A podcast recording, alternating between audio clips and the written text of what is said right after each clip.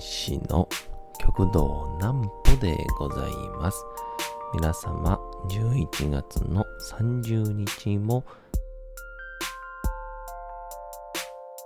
お休みの準備をされる方、もう寝るよという方、そんな方々の寝るをともに寝落ちをしていただこうという講談師極道南歩の南歩ちゃんのおやすみラジ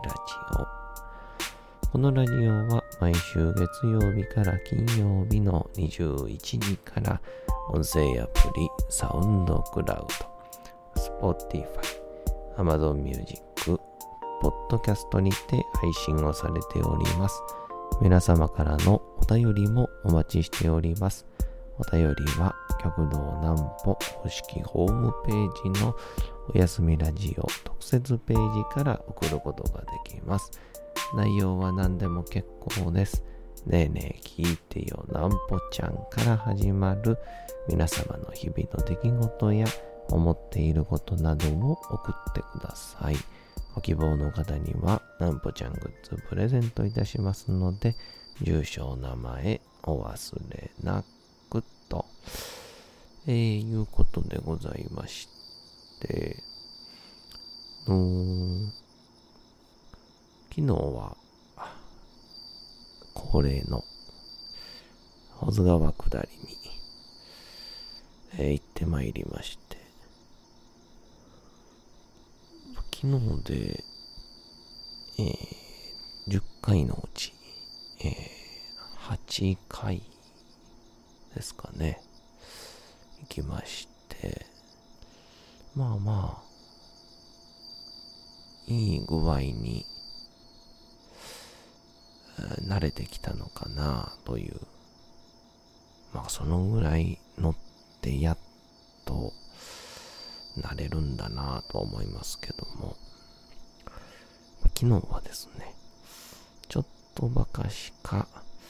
まあ、イレギュラーがあった、そんな話です。なんぽちゃんの明日は何の日？さて、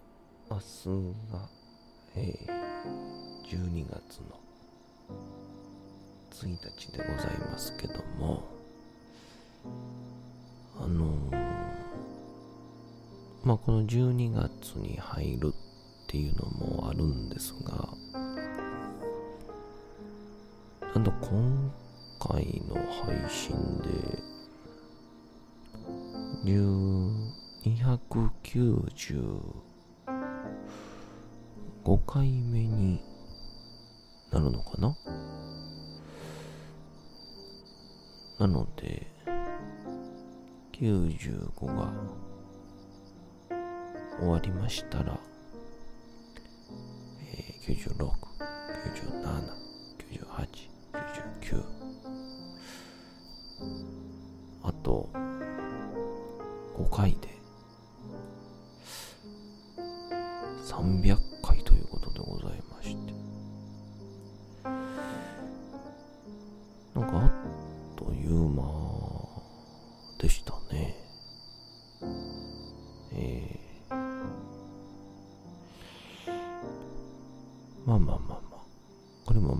お話しすることにして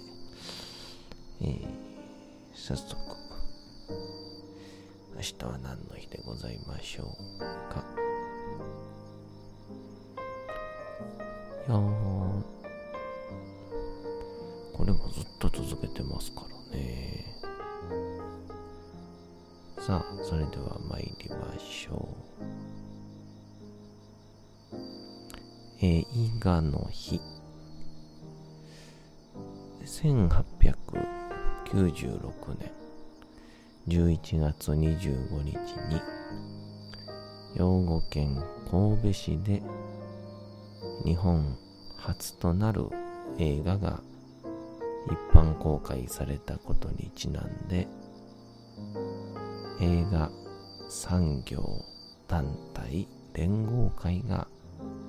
記念日を設ける際に映画の上映期間中で義理と覚えがいい月日として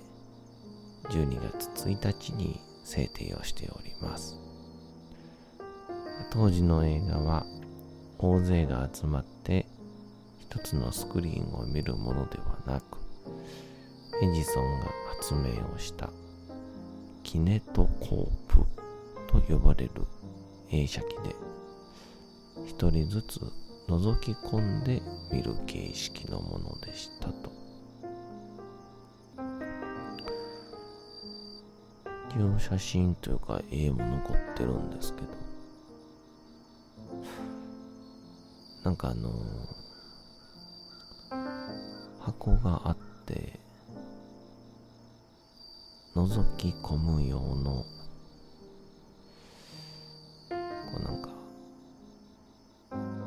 双眼鏡の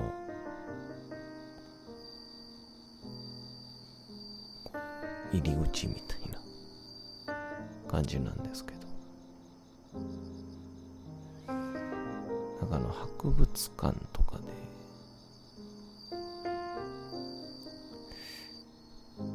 ミジンコを見てみようみたいな展示とかでこう子供が覗き込むような。そんな感じのを連想させますが。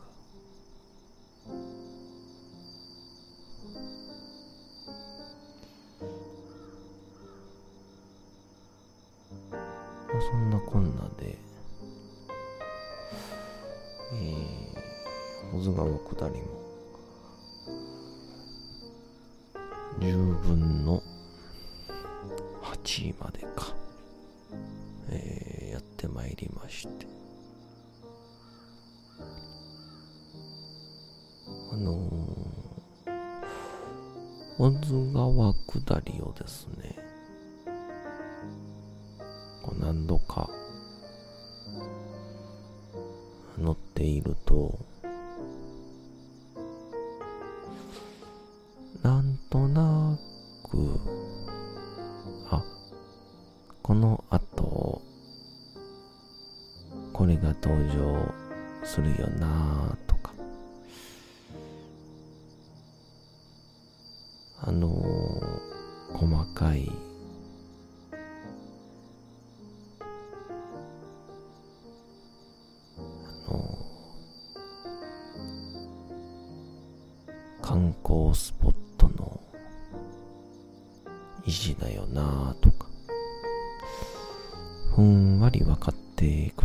ですけど。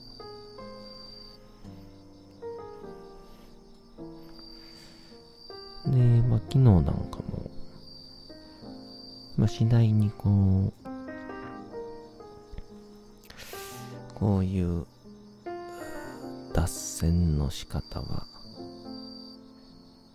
受けるよねっていうのがなんか分かってくるので、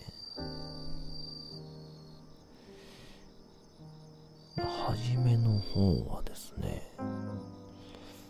やっぱりこうまあどのぐらいの順番で何が出てくるかもわかんないですしでまた体感的にね、えー、これどこがゴールな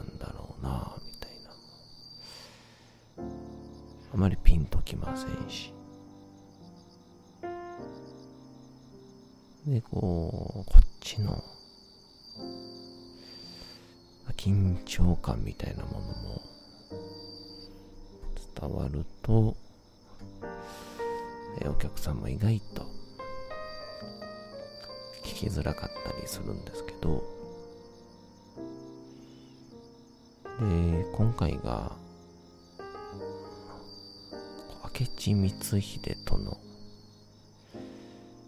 コラボという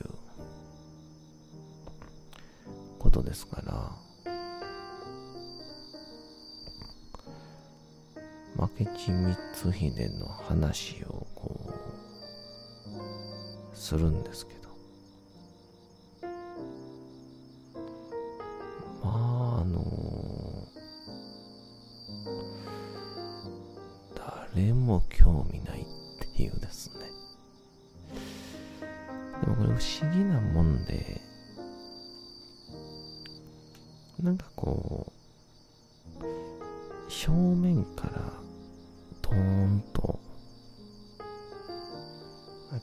光秀を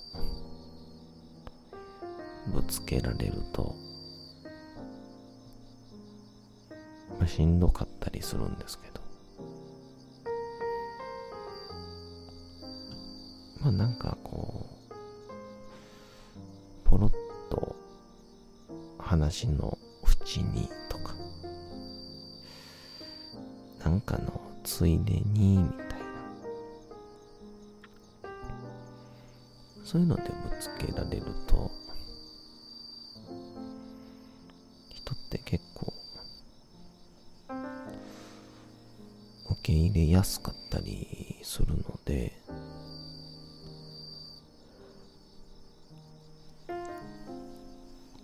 まあそういう意味では、結構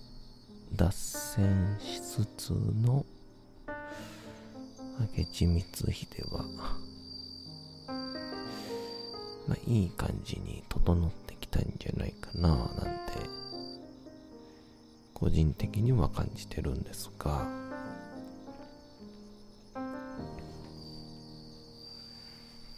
まあそこで昨日は、えー大変イレギュラーが起こりまして、誰かが沈んだとか、そんなんじゃないんですけど、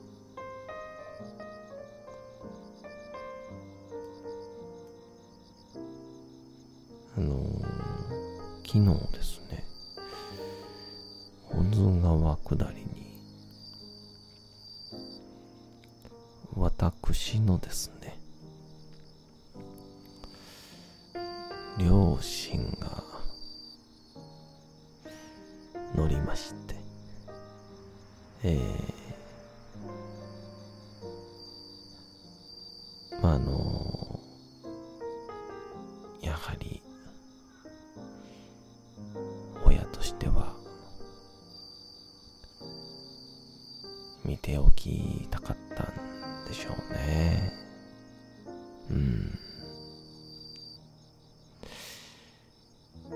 我が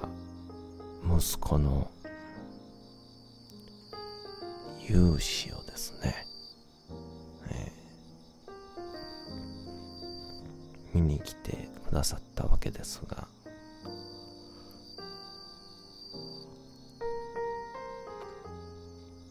まさかの講談師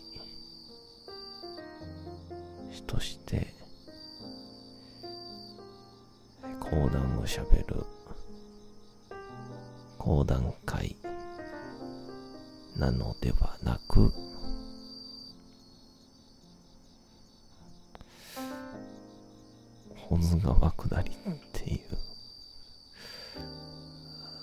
まあこれはまたねオツなんですけど。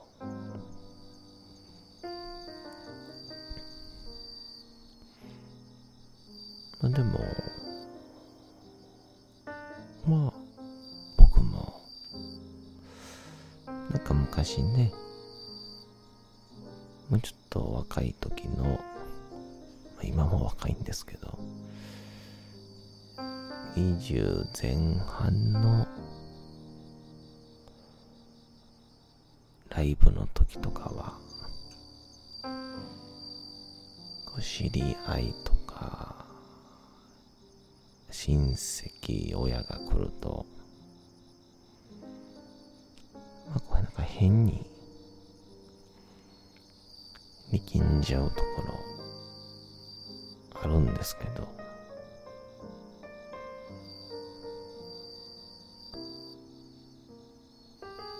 まあ僕もようやく大人になってきたのかなとは思うんですけど。まあ、あまり力まずに、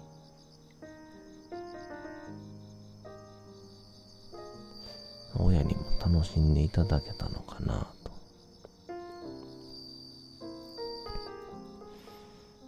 で、まあ、そこであの、一番こうですね、親との話で、しっかりと、皆さんに受けたのが、あの、まあ、これ、ここで話すので、話は後先前後になるんですけど、の、嵐山、ね、京都嵐山から、亀岡まで、つないでいるトロッコ列車にですね、えー僕も両親と本当に物心つく前に乗っててでそこでこう賑やかしのために天狗が出てくるんですよね。でこの天狗に見事に南方少年というか南方幼児は号泣するわけですけど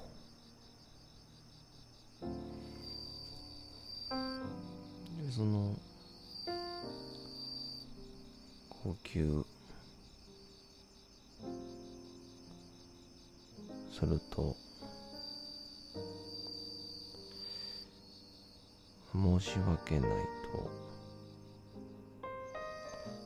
思ったのか。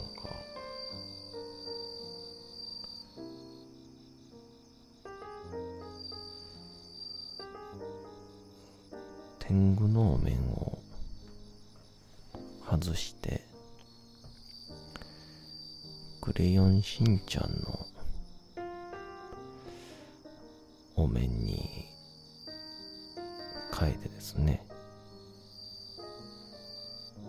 また出てきてくれたんですけど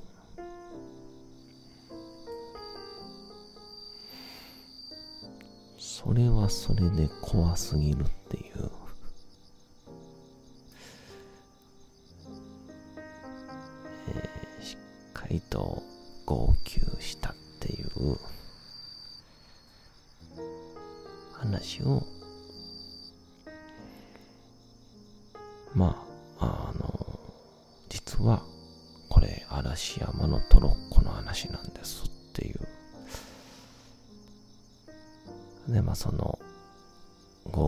した少年が、今、保津川下りを案内してるって、なんかすごく、絵にし深いですね。っていうのをあの保津川下りの理事長にえまくってるっていう。でその時に僕を抱えていた両親が今船に乗ってますって言ったらえげつない量の拍手が起こるっていう、えーやっぱ人間ってほっこりする出来事好きなんですね。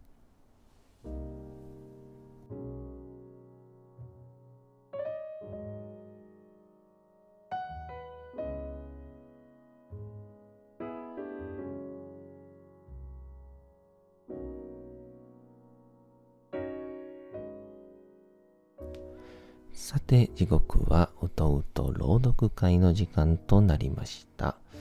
皆様、小さい頃眠れなかった時に、お父さん、お母さん、おじいちゃん、おばあちゃん、お世話になっている方に本を読んでもらった思いではないでしょうか。なかなか眠れないという方のお力に寝落ちをしていただければと、毎日様々な物語、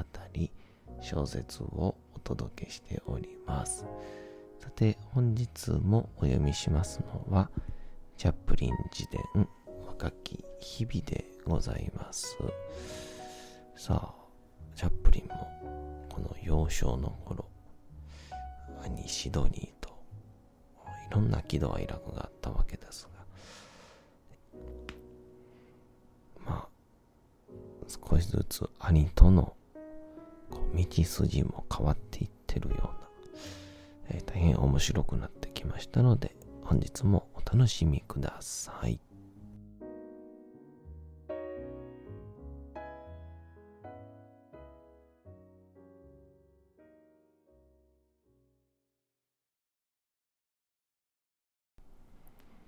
チャップリン自伝若き日々私は身なりに構わなくなり生活の規律を守るのもおろそかになった劇団と移動するときには鉄道の駅の待ち合わせ時間にいつも遅れ出発間際になってだらしない服装で襟もつけずに駆けつけるという始末で叱られてばかりいた。そんな自分を慰めるために私はうさぎを一羽飼い、どこに泊まるときも下宿のおかみさんに隠してこっそりと部屋に持ち込んだ。そのうさぎは小さくてとても可愛らしかったが、ペット用に飼いならされてはいなかった。毛は見事な純白で、汚れ一つなかったから、あれほどひどい悪臭がするとは、とても信じられなかった。うさぎは木のゲージに入れて、ベッドの下に隠した。そんなわけで、朝になると、快活に朝食を部屋に運んでくれる下宿のおかみさんは、そのうち悪臭に気づいて困惑し、心配そうな顔つきで部屋を後にしたものだった。おかみさんが立ち去るや否や、ケージから出してあげると、うさぎは喜んで部屋中を跳ね回った。そのうち私は、ドアがノックされるたびに、自分で箱に駆け込むように、うさぎをしつけた。おかみさんにうさぎが見つかってしまったときは、このトリックを見れば、大抵はその愛らしさに魅了され、私が泊まる一週間の間、うさぎのことを我慢してくれたものだった。けれども、ウェールズのトンガーパンディでは、このトリックを見せた後でも、おかみさんは謎めいた笑みを浮かべただけで何も言わなかった。だがその晩、劇場から戻ると、私のペットは消えていた。どうしたのかと尋ねると、かみさんは気の毒そうな素振りも見せず、ただ首を横に振って、こう言うだけだった。逃げちゃったか、誰かに盗まれちゃったから、仕方がないでしょう。彼女は彼女のやり方で効果的に問題を解決したというわけだ。